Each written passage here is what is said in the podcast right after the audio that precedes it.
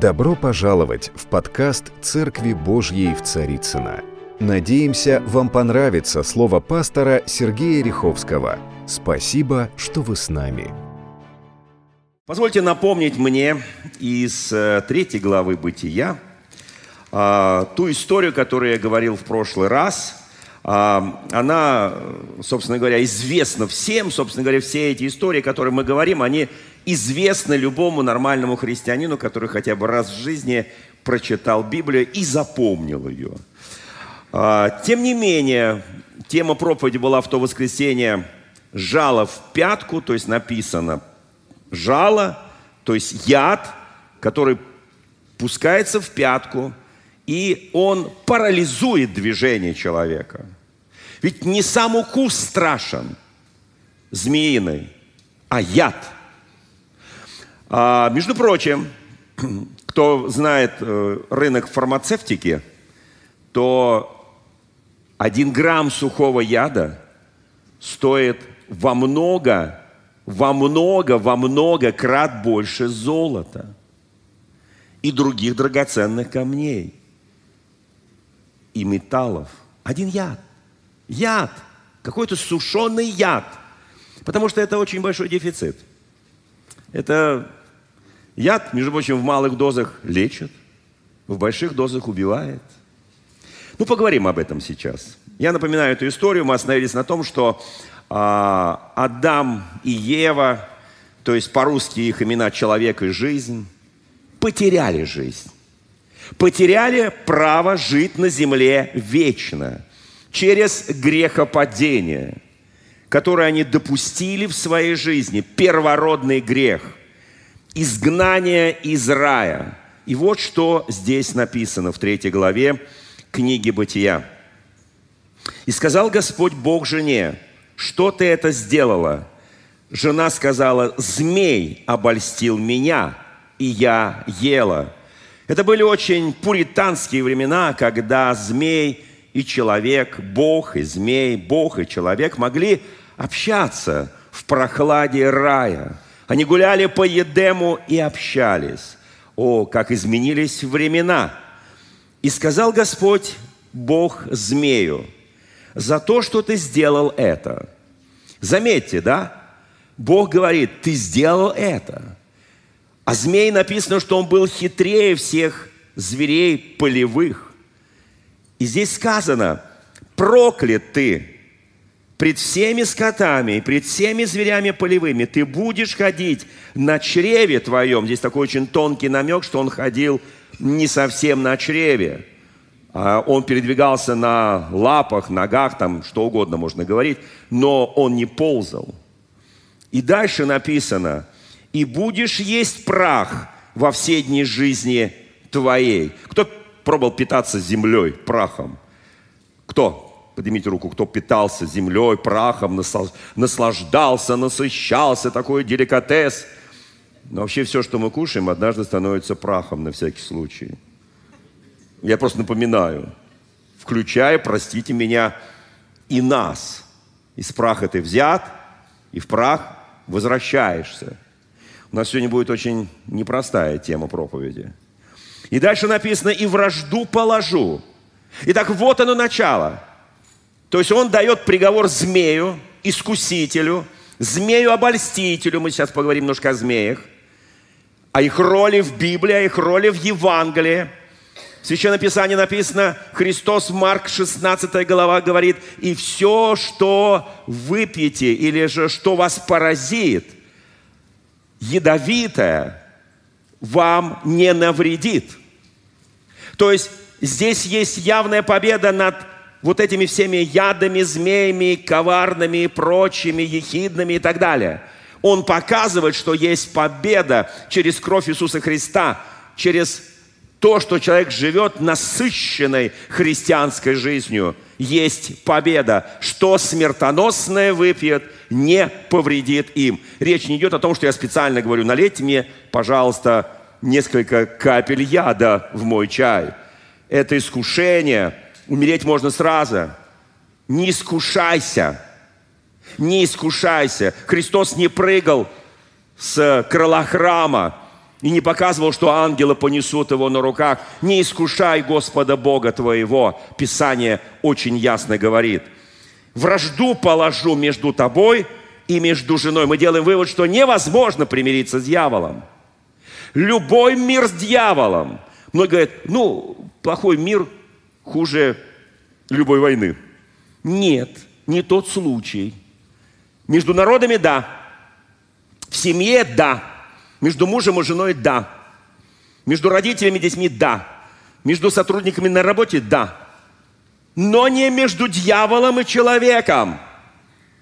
Это не получится. Вражду Бог говорит, я положу вражду. Я не могу убрать эту вражду. Ты не можешь убрать эту вражду. У нас с тобой просто не получится убрать эту вражду. Бог ее положил. И это вражда вечная до второго пришествия, до того, как будет скован дьявол и брошен в горящую пучину серой огня, в преисподнюю. Послушайте, это очень серьезно. Если написано, я положу вражду между тобой, между женой. Так, а как Адам в стороне, что ли? Адам он такой чистенький, он такой, его жена соблазнила, а он так поверил.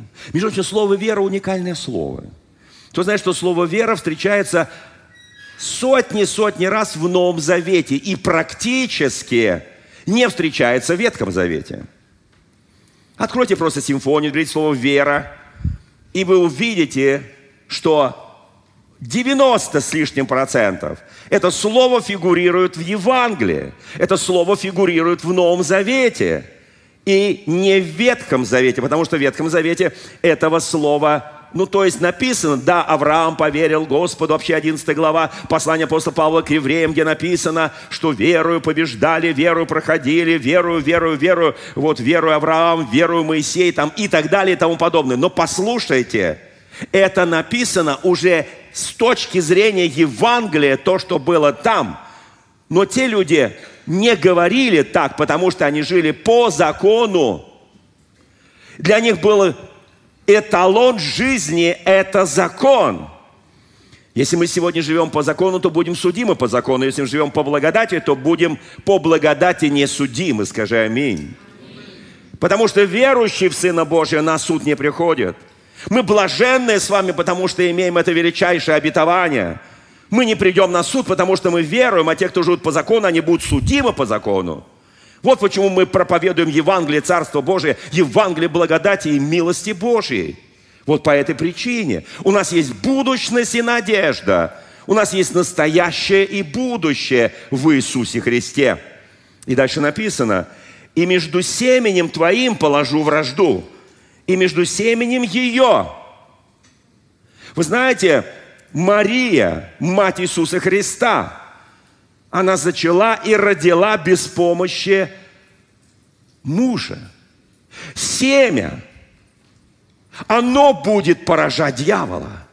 И тот, кто находится и является частью этого божественного приоритета, быть частью его, его дети, его дочери и сыны, которые рождены от него, рождены в духе, рождены для того, чтобы жить вечно.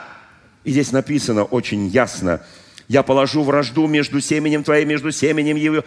Оно будет поражать тебя в голову, а ты будешь жалить его в пету. Жене сказал, умножаю множе скорбь и так далее. Это сейчас не тема этой проповеди.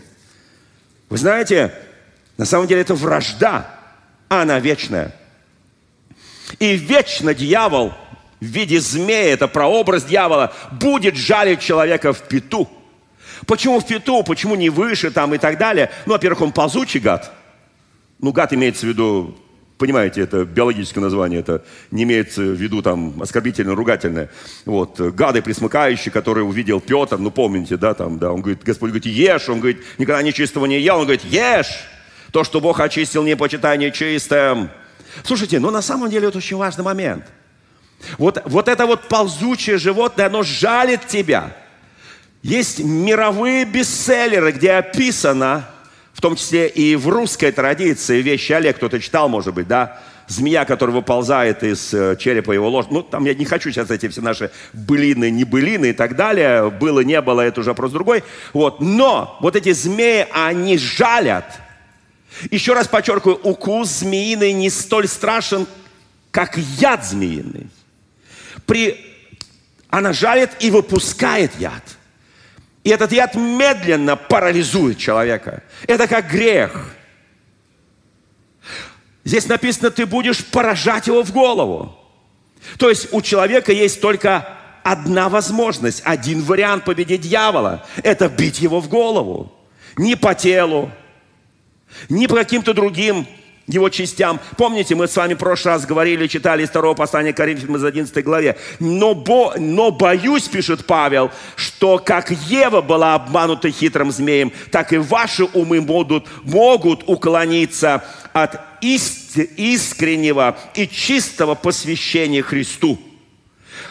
Очень удивительное сравнение. Там грехопадение, там разрушение всей системы человеческого бытия и отношения с Богом, а здесь ум поврежденный. И когда повреждается ум, Писание говорит, люди уклоняются. О ком здесь написано? Он кому пишет это послание? Он пишет самой духовной церкви, Каримской церкви. В других местах он пишет, у вас нет недостатка ни в каком даровании – те духовные действия, которые есть у вас, нет в других церквях. Он пишет о величии Божьей славы там, и в то же время он пишет, что ваши умы могут повредиться. Он там пишет, делает некий анамнез, такой медицинский. Он пишет, почему это может происходить. Дорогие мои, а, можно задать один вопрос. Был ли у кого-нибудь такое чувство, что ты находишься не в своей тарелке – а кто знает, откуда пошло это выражение? Это же интересно, да, правда? Да? Вот. Чувствую себя не в своей... Кто чувствует здесь себя в своей тарелке? Угу, понятно. А кто чувствует... Нет, тут не буду спрашивать. Итак, значит, смотрите, тарелка. Тарелка, ну там суп наливают, там горячее положат, второе там еще. Ну, тарелка, это же речь идет о тарелке. У кого есть любимая дома тарелка? И когда вы из нее кушаете, наслаждаетесь пищей, вы себя чувствуете комфортно, вы себя чувствуете очень легко, потому что вы у себя дома, в своей тарелке. Так вот, это выражение уходит корнями в древний русский язык. Пища всегда, как тогда, так и сейчас, играла очень важную роль в жизни человека. Поднимите руку, у кого пища играет по-прежнему важную роль. Независимо от национальности, от культуры, от традиции, она играет очень важную роль, да. И нам приходится кушать, чтобы жить, да. А те времена тоже не были исключением. Так, например, когда человек оказывается в чужом доме, и хозяева угощают едой, он мог чувствовать себя неловко. Другая тарелка, другой э, и все, все другое, вообще стол другой, стул другой. Как будто находится не в своей тарелке. Вот отсюда пошло это чудесное выражение. То есть тарелка в данном случае, как идиоматическое выражение, оно символизирует привычное окружение, домашнюю обстановку. Быть не в своей тарелке означает нарушение этой привычной для человека гармонии. Я рад, что мы здесь в своей тарелке, мы в церкви, и неважно, это церковь, церковь Божья, в Царицыно, это любая другая евангельская церковь, да не только евангельская. Любой христианин в любой церкви чувствует себя в своей тарелке. Слава нашему Господу. Просто в одной тарелке э, там цены, как в ресторане Новикова, в другой тарелке, как э, шурма, ну и так далее, и так далее. То есть цены разные, подача разная, вкусовые ингредиенты тоже разные, все вообще разное. Вот. Но тарелка все-таки моя и что мне в нее положат, то я и буду и вкушать. А, вот. Это, собственно говоря, один из тех редких случаев, когда идиоматическое выражение прошло через века, через поколения и не поменяло своего первоначального смысла. Скажи аминь, слава Господу. Не поменяло. Не поменяло. Итак, как же нам, собственно говоря, не допустить, чтобы дьявол нам наносил урон – то есть есть какой-то метод. Ведь ты идешь, допустим, по лесу, там где-то по степи, по полю, там в пустынях, где водятся змеи. Где-нибудь в Африке или в Каракумах, или неважно где. Вот ты идешь, вот, даже в наших лесах, да, какая-нибудь ядовитая гадюка Раз и... Как же добиться так в духовной жизни? Я сейчас имею в виду духовную жизнь. Я сейчас не буду учить, как ходить по лесу. Одевать большие сапоги, там, боты, там, не знаю что, там, какие-то запахи, которые змею, так сказать, отвлекают. Вот. Она же тоже ориентируется на определенные вещи, да?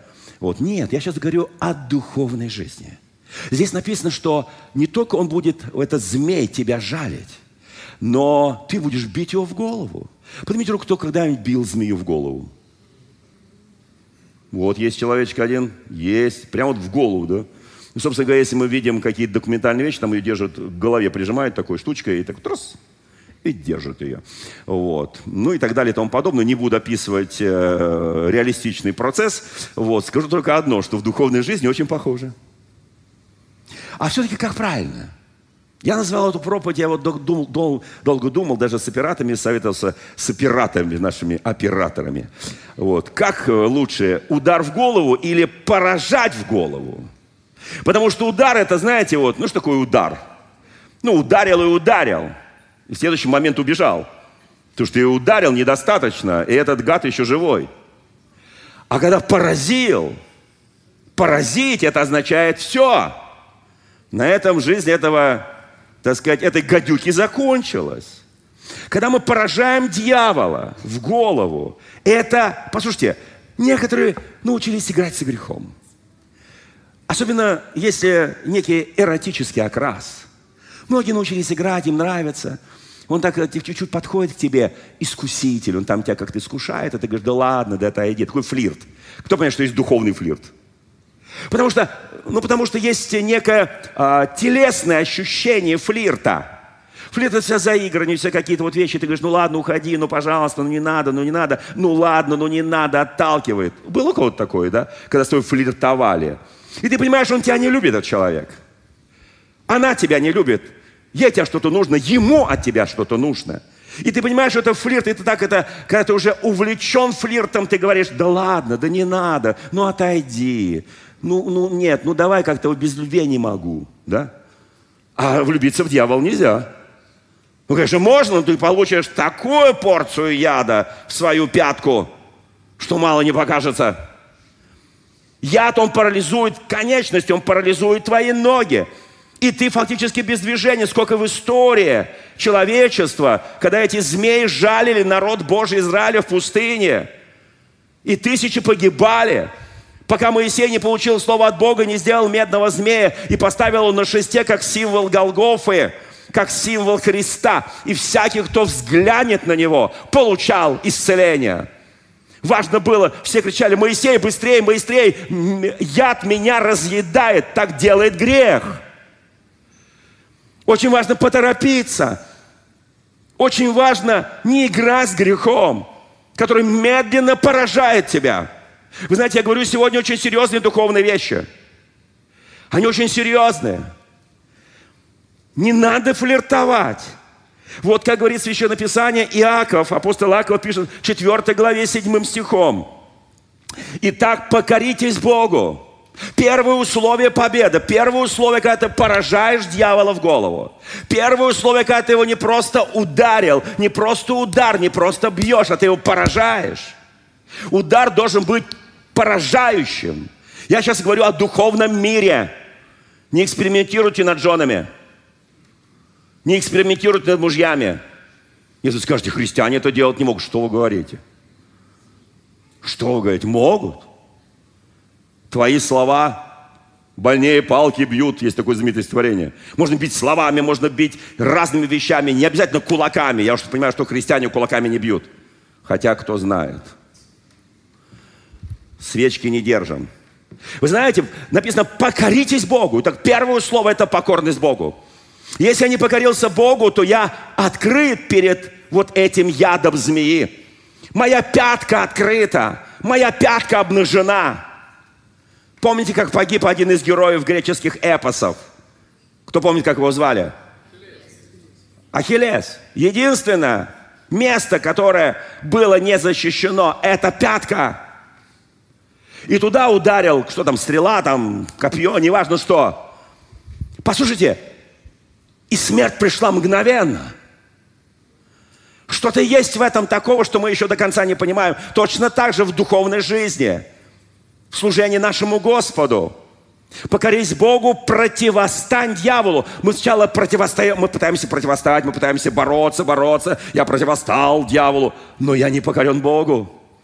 Первое условие – покорись Богу. Если я не покорился Богу, я не смогу противостать. Услышьте, пожалуйста, если я не покорил свою жизнь Богу, если я не хожу по Его воле, если я не делаю Его работу, послушайте, если я не в Его воле, если я не свет миру, не соль земли, если я не даю каждому отчет своему упованию, если у меня нет любви, веры, надежды, ревности, дерзновения, веры, дары Святого Духа, силы Святого Духа, то я не смогу противостать. Покориться – это весь тот набор, который я только что перечислил. Вот что значит покориться Богу. И когда я покорен Богу, то тогда я очень легко противостою дьяволу. И дальше написано, и убежит от вас. Вот его реакция. Если ты просто ему противостоишь, а в тебе нет силы, ты давно не читал Библию, ты не читал Евангелие, ты давно не молился, ты, может быть, очень обижен, огорчен на народ Божий – на пастыря, на кого угодно. Твое сердце изранено. И ты говоришь, я буду противостоять. Не сможешь. Это пустое дело. Ты не победишь. Вернись к своей первой любви. Влюбись в Иисуса Христа. Полюби народ Божий. Кто-то говорит, но народ Божий должен быть совершенно. Я притыкаюсь на некоторых братьев, сестрах. Что вы говорите? 12 глава 1 послания Коринфянам. Написано, там члены церкви, народ Христов. Там есть больные, немощные, благообразные, благовидные, неблагообразные, неблаговидные. Кто видел неблагообразно неблаговидного христианина? Поднимите руку. А он часть тела. Нравится тебе или мне, или не нравится. Он является частью тела Христова, и должен ему помогать, лечить, заботиться. Ну, если он, конечно, хочет. Что мне говорят, я игнор полный, я включил игнор. Потому что игнор это опасно. Потому что змей подползает к твоей пятке, чтобы ужалить. Есть противоядие? Есть. Я сейчас говорю о духовном мире, хотя оно в медицине тоже есть. Если делается вовремя противоядие, то милость Божья восторжествует. Если есть духовное противоядие, оно, конечно, есть молитва, покаяние, очищение, освящение, изменение мышления, изменение образа жизни, прекратить хулить, прекратить ругать, прекратить сплетничать, прекратить поносить, ревновать и так далее. Это очень серьезные вещи. Не давайте место дьяволу, Писание говорит. Не давайте, противостаньте ему, он убежит, но вначале покоритесь Богу. Так говорит Священное Писание. Вера, еще раз подчеркиваю, приедете домой, может даже в мобильнике набрать слово «вера», и у вас выскочит в основном евангельские места. Потому что Евангелие без веры не бывает. Мы верою принимаем, что Христос умер за нас и воскрес ради нас. Мы там не были, мы не были на Голгофе. Мы не были в саду Иосифа Аримафейского. Нет, кто-то был в Израиле, были, конечно. Ну, говорит, вот это, возможно, Голгофа, вот это, возможно, сад Иосифа Аримафейского. А мне, собственно говоря, это и не нужно, потому что моя вера сильнее того, что увидят мои глаза. Потому что вера не то, что я вижу, а во что я верю. Я верю, потому что без веры угодить Богу невозможно. И каждый приходящий к Господу должен веровать. По-другому никак. Там о законе ничего не написано. Да, есть заповеди Господни, но написано, вера без дел мертва сама по себе. И делами мы утверждаем веру, не наоборот. Это очень важный момент. 1 Иоанна 5,4. «Ибо всякий, рожденный от Бога, побеждает мир». Скажи соседу, верую, что ты рожден от Бога и ты побеждаешь мир, как бы мир над тобой не издевался. И сия есть победа, победившая мир, вера ваша. Кто побеждает мир? Вера. Во что вера? В Иисуса. Мы верим в Иисуса, мы верим в кровь Иисуса Христа. Мы верим в Его голгофскую жертву, мы верим в покаяние, в исповедание, мы верим в крещение, мы верим во многие. Знаете, вчера был великий праздник. Народ нес яблоки в храмы Божьи. Некоторых я спросил так на всякий случай, а какой сегодня праздник? Говорит, яблочный спас. медовый, виноградный, всякие прочие. Я говорю, а как насчет преображения Господня? А что это? Вообще вчера было преображение Господне. Когда Господь взял на гору преображение великих, великих служителей с нашей точки зрения, это были обычные рыбаки – он взял, чтобы преобразиться перед ними. Помните, он сказал, что некоторые из вас не вкусят смерти, но увидят Сына Божьего прославленного. И они там, на горе преображения, увидели славу Божью, когда он преобразился, когда его одежды стали блистающими. И вот эти три апостола, Петр и Иоанн они заснули, потом проснулись. Они, они мели, они не знали, что говорить. Давай себе шалашики сделаем. Какие шалашики? Вселенная не может. Я понимаю, там по иудейской традиции шалашики – это место уединения с Богом. Все понимаю, на несколько дней. А речь идет о вечности. Какой шалашик во всей Вселенной? О чем мы? Вселенная не может, мир не может вместить Господа, а Он живет в каждом из нас. Скажите, Он в тебе, Он во мне, и Он в тебе.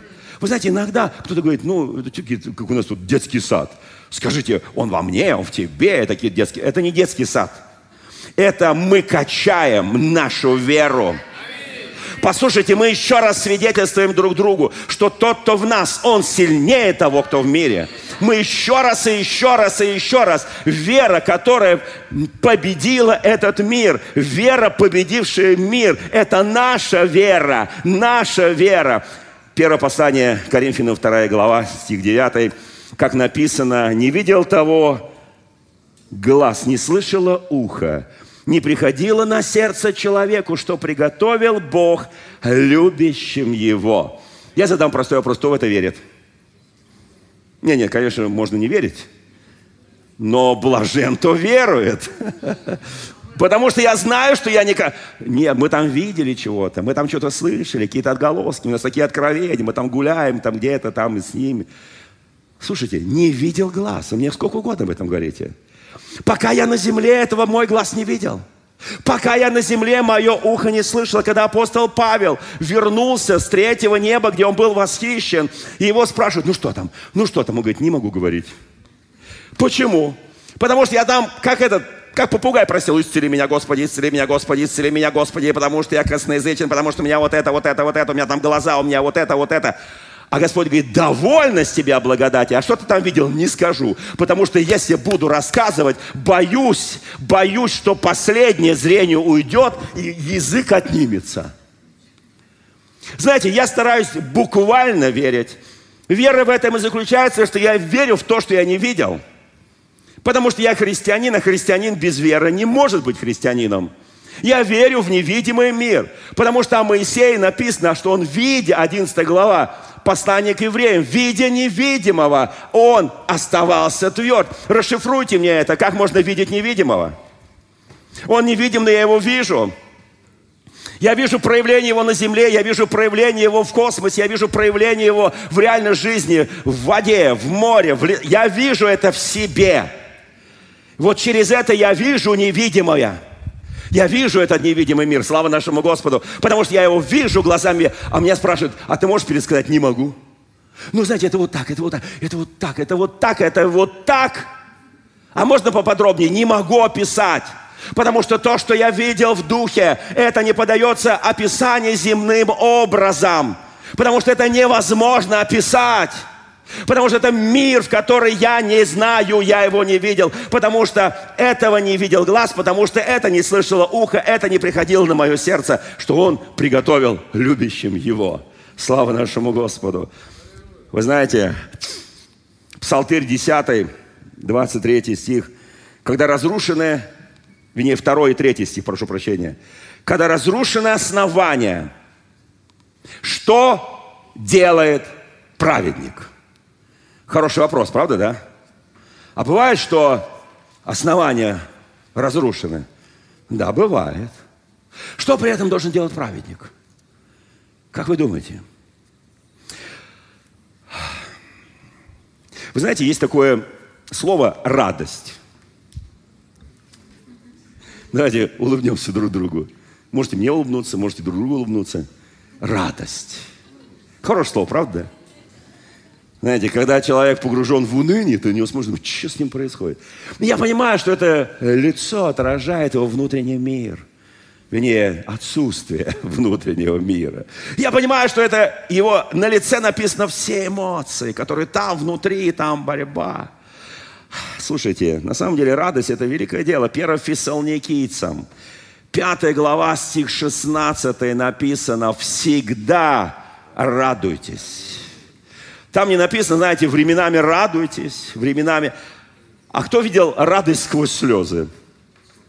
Вы знаете, я, я вернулся с армии, я служил в Забайкале, там сложная была служба, все такое, два года отбарабанил.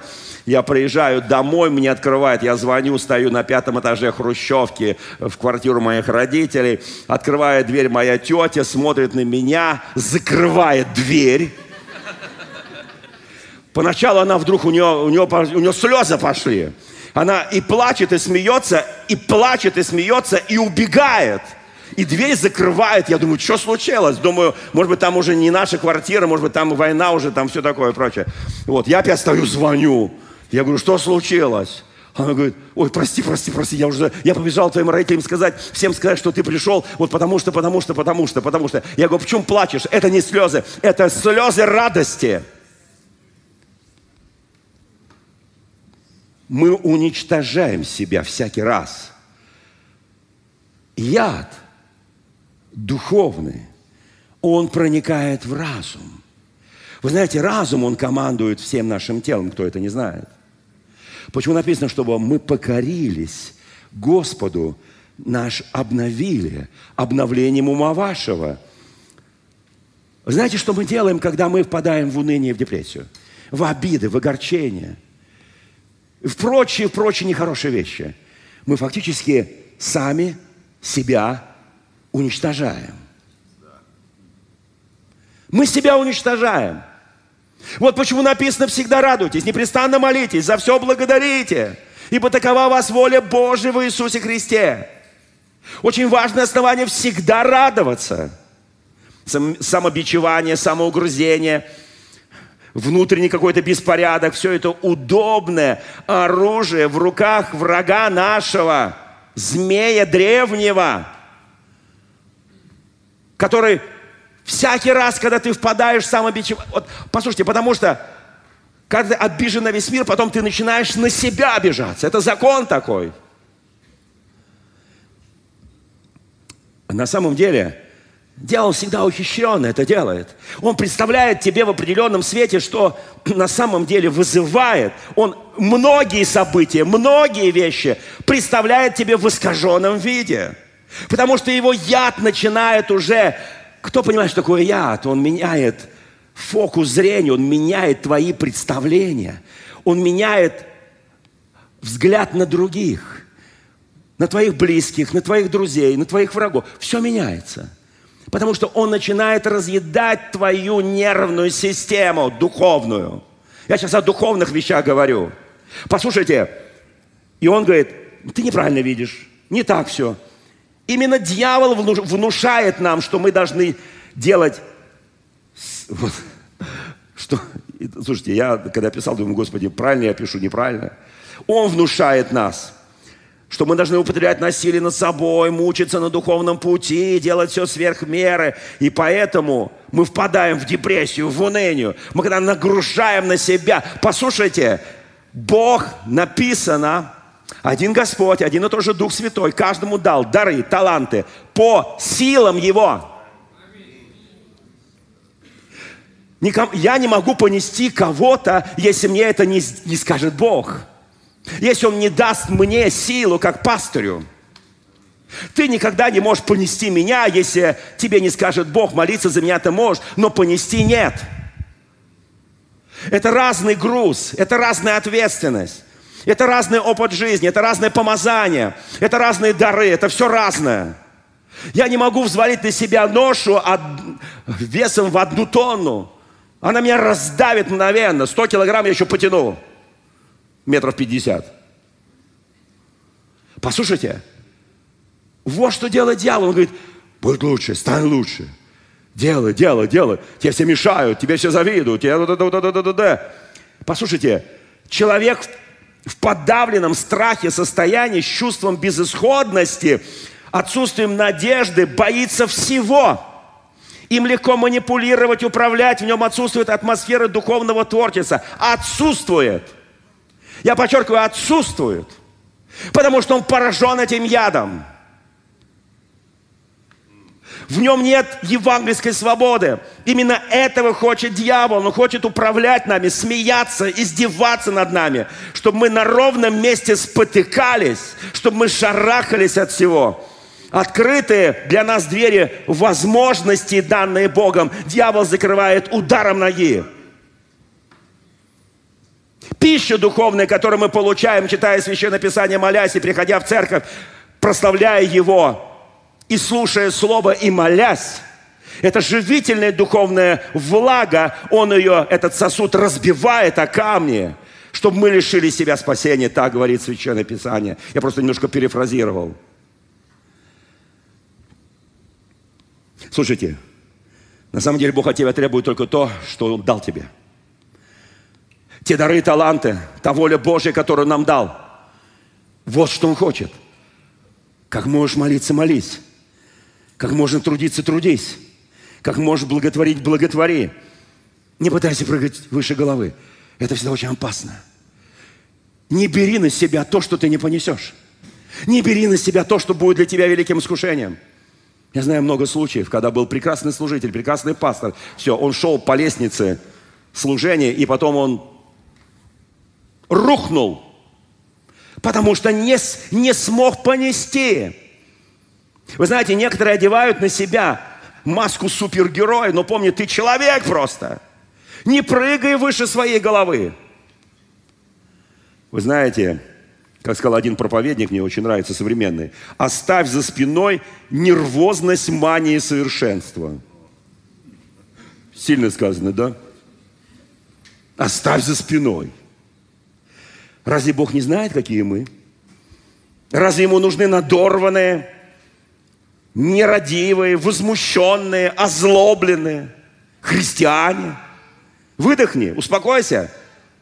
Согласись с Богом. Делай, что можешь для Него. Может немного, может совсем чуть-чуть, но делай это с радостью. Вот все, что я перечислил, в любой ситуации нужно радоваться. Все скажут, ну это уже это знаете, я много лет работал в одном заведении, матросская тишина, дом 20, знаменитая психиатрическая больница имени Святого Владимира. Раньше в советское время она по-другому называлась. Там все радостные.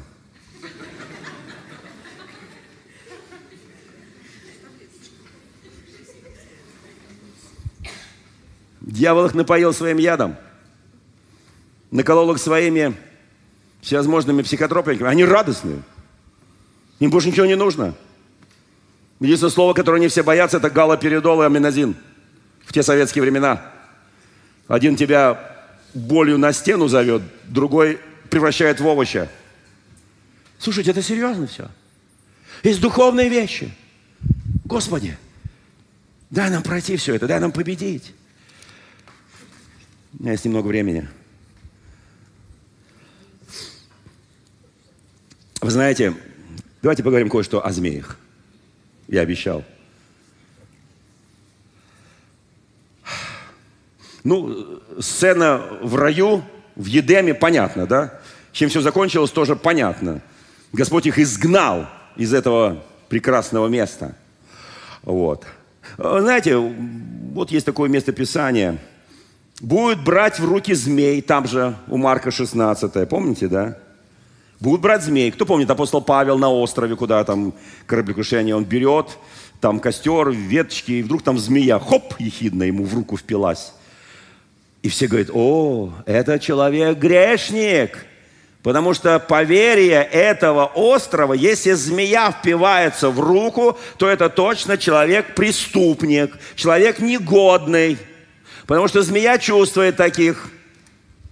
А у нее тоже есть свои чувствования – он тебя тоже чувствует, что впиться в тебя невозможно, в твою душу впиться невозможно, в твой разум впиться невозможно, в твое сердце впиться невозможно. В твои духовные поиски невозможно, потому что ты тот, кто ты есть, потому что Иисус Господь, Он сущий, да, как, и, как Его Отец. И ты такой же сущий здесь на земле. Ты есть то, что ты есть. Послушай, то, что ты ешь, то тем ты и являешься. Какую, какую духовную пищу ты кушаешь, таким ты и являешься. Какой мы едим физическую пищу, мы тем и являемся. Отсюда аллергии, ну и так далее, там большой список болезней. Послушайте, точно так же в духе. Что ты кушаешь? Чем ты себя насыщаешь, свою бессмертную душу? И там написано, очень, очень интересно, будут брать змей. Я уже говорил то, что он смертоносный выпьют, не повредит им, возложат руки на больных и будут здоровы. Слушайте, пришло время это применять. Нет, не надо искать серпентарии, там, эти вот гадюшники, там, э, знаете, я когда учился в свое время, получал свое высшее духовное образование, так случилось, я не в нашей стране их получал, тогда в нашей стране этого не было, вот, и там, где я, а, так сказать, учился, недалеко был маленький городочек, называется Чатануга, столица одного индейского племени, и там большое озеро Читануга, и там в центре озера находился храм на острове, такой маленький остров, храм, единственная на всю ту страну, община, которая исполня... пыталась исполнять вот это местописание, брать в руки змей. Вот, там такой у них гадюшник был, серпентарий, да. Вот, и вот, чтобы пройти туда, такие были такие деревянные настилы по камушкам, нужно, и там по бокам стояли корзины. Вот, то есть ты не пройдешь на служение, не засунув руку в эту корзину, где была змея. И если ты недостоин, то ты не дойдешь. По объективным причинам.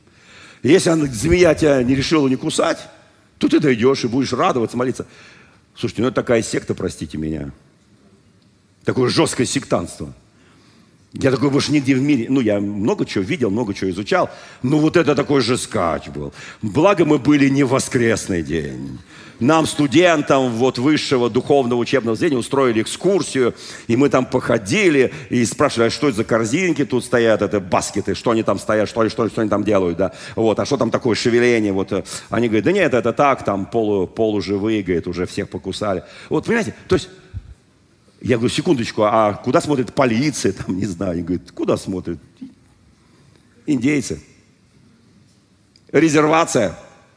Слушайте, вот почему написано, что вы должны того Христа проповедовать, а не другого Христа. Итак, смотрите. «А, «Се даю вам власть», Евангелие от Луки 10, 19, «наступать на змей и скорпионов, на всю силу вражью, и ничто не повредит вам». Кто верит в это местописание? Оказывается, Христос говорит, я вам даю эту власть наступать на кого? На змей на скорпионов. И вам ничто не повредит. Кто в это верит? Я в это верю. О, друзья мои, но чтобы это исполнить, нужно иметь колоссальную, не, не, нормальную веру. Знаете, вот человек спасается, только произнес молитву покаяния, только что соединился в духе с Господом, только что получил прощение, искупление. И он уже может, если его где-то подставят под змею, змея ему ничего не сделает – Не станем искушать Христа, написано первое послание Коринфянам, 10 глава, стих 9, как некоторые из них искушали и погибли от змей. Вот что говорит Священное Писание. А еще кое-что, это я чуть, прочитаю чуть позже, да, там вообще интересно. Мне, мне, мне очень нравится. Слушайте, давайте еще одну историю, очень простую историю. Книга чисел, 16 глава. Кто знает, что великий Моисей, который беседовал на горе преображения с Иисусом Христом, он проходил через непризнание, неприятие, непочтение. Бог его поставил вместе с Аароном, но многие в народом Божьем его считали ничто, выскочка, сам себя поставил. Да, чудеса какие-то там с этим жезлом, там змея поела других змей этих. Помните, да, все эти истории, да. И вот они вышли, они уже идут по пустыне, они идут уже к тому месту, где должны заключить договор с Господом. И в 40 лет им придется ходить по пустыне. И вот там написано, что народ в очередной раз в лице некоторых левитов, Корей, Дафан, Аверон, они стали роптать на Моисея, на Аарона. Они стали говорить, а что только вам дано священство? Вы должны входить там с этими золотыми кадильницами, совершать свое служение, курение и так далее. Не путайте только то курение с современным курением. То курение было для Господа, а наше курение для убийства легких. Понятно, да? Разницу все почувствовали? Слава Богу. Итак, друзья мои, и вот в этой главе, я сейчас не буду читать, там очень мрачные вещи. Они говорят, а что только вы? А мы тоже. И мы сейчас сделаем себе 250 этих отдельниц, мы будем вос, воскурять пред Господом. И они начали, и Моисей их спрашивает, послушайте, ну вам же столько Бог дал. Вы же почти как Аароны, вы почти как священники, ну вы только левиты. Там была градация, левиты и священники. Священники выше, левиты ниже. Вы же воспеваете Год. В чем проблема? Вас так приблизил Аарон, вас так приблизил Господь, вас так приблизил я. Зачем вам еще это нужно? Зачем еще вам нужно это священство? Они роптали. Они вообще много раз роптали. Помните, когда змеи пришли и искусали много, много, много людей? Знаете почему? Потому что они пришли к Моисею и сказали, Моисей, это пища, которую кормит нас здесь Бог. Эти перепела, кто любит перепелок? Поднимите руку. Перепелиные яйца, перепелка. Кто, кто, кто пробовал? Что, не все пробовали, что ли? Мне очень нравится. Мне очень нравится. Такой экологический. Никакой сальмонеллы. Кто знает? В перепелке нет сальмонеллы. Слава Богу. Послушайте, и они начали роптать. Они приходят к Моисею и говорят, послушай, Моисей, эта пища нам опротивила, она негодная. Они стали малодушествовать. Послушайте, ничего не бывает в этом мире просто так. Ничего не происходит в этом мире просто так. Бог судит тогда в Ветхом Завете. Почему такой Бог жестокий в Ветхом Завете? Простите, Он судил по закону. Почему наш Бог Иисус Христос такой милосердный, хотя Отец тоже, ничего не поменялось. Только пришла благодать. Благодать к падшему человеку. Почему он такой добрый, милосердный, сострадающий? Хотя и в Ветхом Завете он много раз сострадал, милосердствовал. Один город Ниневе, что стоит 120 тысяч. Слушайте, друзья мои, на самом деле, мы часто не понимаем, но если ты хочешь по закону, тогда получи по закону. Хочешь по благодати, получи по благодати. Если вы, вы в ссоре, у вас там проблемы друг с другом, вы спрашиваете всегда, а как мне тебя прощать, по благодати или по закону? Кто знает, как по закону тогда прощали э, жен, которых подозревали в измене? Кто помнит? Я понимаю, что большая часть наших сестер Ветхий Завет как-то так не очень. А их заставляли есть разведенной в воде грязь земли. Если траванется, значит преступница. Не траванется, значит святая. Это прям написано. Так написано, да? Так написано. Наша сестра еврейская подтверждает. Так написано. Слава Богу. Так написано. А что еще написано? Написано по благодати. Когда ты в ссоре с кем-то, когда у тебя какие-то проблемы, все подходи и говорит, как с тобой мириться, по благодати или по закону? По благодати прости меня, прощаю тебя, сотворил достойный плод покаяния, любовь, все такое, и голуби, и так далее, и тому подобное. А по закону, по закону там такие пути нужно пройти. Я подхожу к завершению этой проповеди. Вы знаете, вот здесь написано, что разверзла земля под семейством Корея, Дафана и Аверона. И они улетели в преисподнюю, так написано – они погибли. Это страшно. Это страшно. Это по закону. Когда меня спрашивают, чем отличается закон от благодати, вот этим отличается. По закону достоин смерти, значит, будешь побит камнями. К Иисусу Христу приводит женщину, взятую в прелюбодеяние. Кто помнит эту историю из Евангелия? И они говорят, она блудница, она прелюбодейка, мы должны побить ее камнями. Иисус сидит, что-то чертит на земле. Они кричат, они вопят, их камни готовы к тому, чтобы лететь в нее. И тогда Иисус говорит фразу, которую знает сегодня любой грешник. Он говорит, кто из вас без греха? Первый брось в нее камень. И они, обличаемые совестью, стали уходить, потому что нет безгрешного ни одного человека. Он нас помиловал не потому, что мы были святые, а потому что мы покаялись, потому что мы получили искупление, прощение, милость, благодать, Его любовь. Вот почему мы сегодня знаем, что мы победители. И победа – это вера наша, которая побеждает этот мир. Я очень благодарю моего Господа. Слушайте, тебя змеи могут атаковать, но не могут пустить свой яд в тебя. У тебя всегда будет шанс. Всегда будет шанс покориться Богу прямо в это мгновение. Даже если ты сделал глупость, даже если ты сэмоционировал, даже если вот то, что мы, мы только что читали, я читал, да, о том, что вот ты там в полном раздрае, в полном расстройстве, у тебя все рушится. Но ты встаешь и радуешься. 21 псалом. Я взываю тебе, Господи, днем и ночью. Мне больно, тяжко, ты не слышишь. Я прошу тебя, ты не слышишь. Я вопию к тебе. И ты закрыл небо от меня. Но ты святой. Ты живешь в словословии твоего народа. И я буду словословить тебя. И я буду радоваться вместе с тобой, Господь. Я буду радоваться везде и всегда. Послушайте, фактически Священное Писание предлагает нам быть победителями, не проигравшими, не тех, у кого уже пятки просто раздуты от укусов змей, они такие уже огромные, змея их видит на расстоянии, говорит, а, другая змея укусила, и я маленький бесенок в виде змеенка подлетает и кусает тебя. Потому что ты уже весь покусанный. Иисус говорит, я принес тебе свободу. Я принес тебе милость. Я принес тебе очищение. Слушайте, друзья мои, мы не придем на суд. Мы святые на суд не придем. Мужчины и женщины, молодые и в возрасте, мы не придем. Почему? Потому что тот, кто в нас, он сильнее того, кто в мире. Я благодарю на моего Господа. В тот день написано, Исайя 27 глава, стих 1, в тот день поразит Господь мечом своим.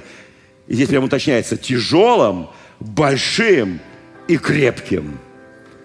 Ну, понятно, что у Господа меч такой, что, наверное, как весом часть вселенной. Большой, как некоторые эти вот черные, как там, дыры, да, во вселенной, да, куда вмещаются миллиарды солнц. Послушайте, и здесь написано, поразит Господь. Левиафана, змея, прямо бегущего. Оказывается, есть змей, который бежит прямо на тебя и хочет, чтобы ты уступил ему дорогу. Он пытается поразить тебя в лоб. А ты знаешь, куда его бить? Знаешь. Куда его поражать? Знаешь голову. И дальше написано, Левиафана змея изгибающего и убьет чудовище морское. Кто скажет, Господи, ну почему надо кого-то убить? А по-другому они не сдаются, эти змеи. Змеи по-другому не сдаются. Вот почему, когда закончится все в земной истории, и сатана будет брошен вместе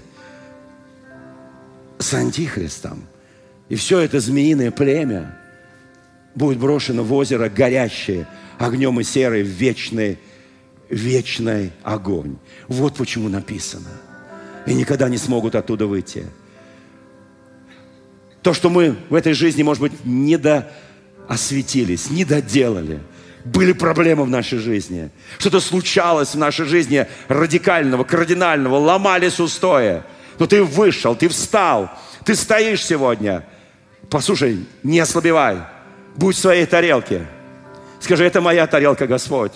Я здесь как дома. Я у ног Твоих, у Голгофы Твоей, я как дома. Я знаю, Господь, о Твоей великой милости, о Твоей великой благости. Я знаю, Господь, я знаю. Чем хочу закончить эту проповедь? Тот змей медный, который спасал людей в пустыне, пройдут некоторое время, столетия, столетия, и он станет идолом у народа Божьего Израиля. И один из величайших царей, Езекия, который восстановил поклонение Богу, уничтожит этого змея. Его звали Нехуштан.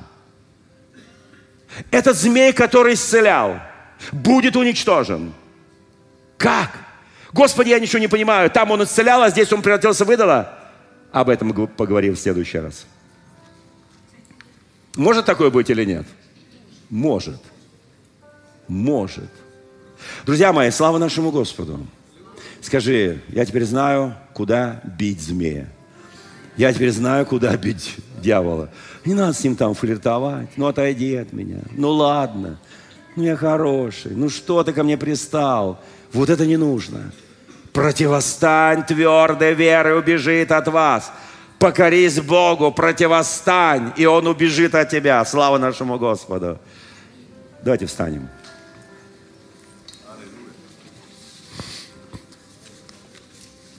Господь милосердный, я благодарю Тебя. Я благодарю Тебя за Твой святой народ, за Твою церковь. За моих драгоценных сестер и братьев я благословляю каждого именем Твоим святым. Пусть милость и благость, оно растекается рекой по нашим сердцам. Пусть мы будем всегда насыщаться Твоим Словом и Твоим откровением. Пусть мы будем верны Тебе всегда и во всем. Пусть каждый из нас – служитель, священник на своем месте, где ты поставил, будет делать ту работу, которую ты, Господь, дал. Боже, не сверх сил, а по мере сил, по мере возможностей. Чтобы нам не упасть, чтобы нам не разбиться, чтобы нам идти и делать Твою работу, нам всегда радоваться, непрестанно молиться и за все Тебя благодарить. Я благословляю каждого, чтобы мы были радостны, Господи. И позволь нам сегодня уже потренировать эту радость улыбку нашу, Господи, когда мы встретимся э, с близкими, с друзьями, когда закончится это служение, чтобы мы улыбались друг другу, Господи. Как бы ни было, знаешь, Господь, Ты знаешь, когда говорят кошки на душе. Вы знаете, я не верю в эти кошки. Я верю, что в моей душе Иисус. И Он там не скребет меня, как кошка. Он скребет тогда, когда я начинаю грешить. Вот тогда Он начинает скрести. Ради того, чтобы не осудить меня, но привести меня к покаянию и спасти меня. Аминь. Слава нашему Господу. Благослови Господь всех нас. Дорогие друзья, спасибо, что были с нами. И до встречи на следующей неделе на подкасте «Церкви Божьей в Царицына.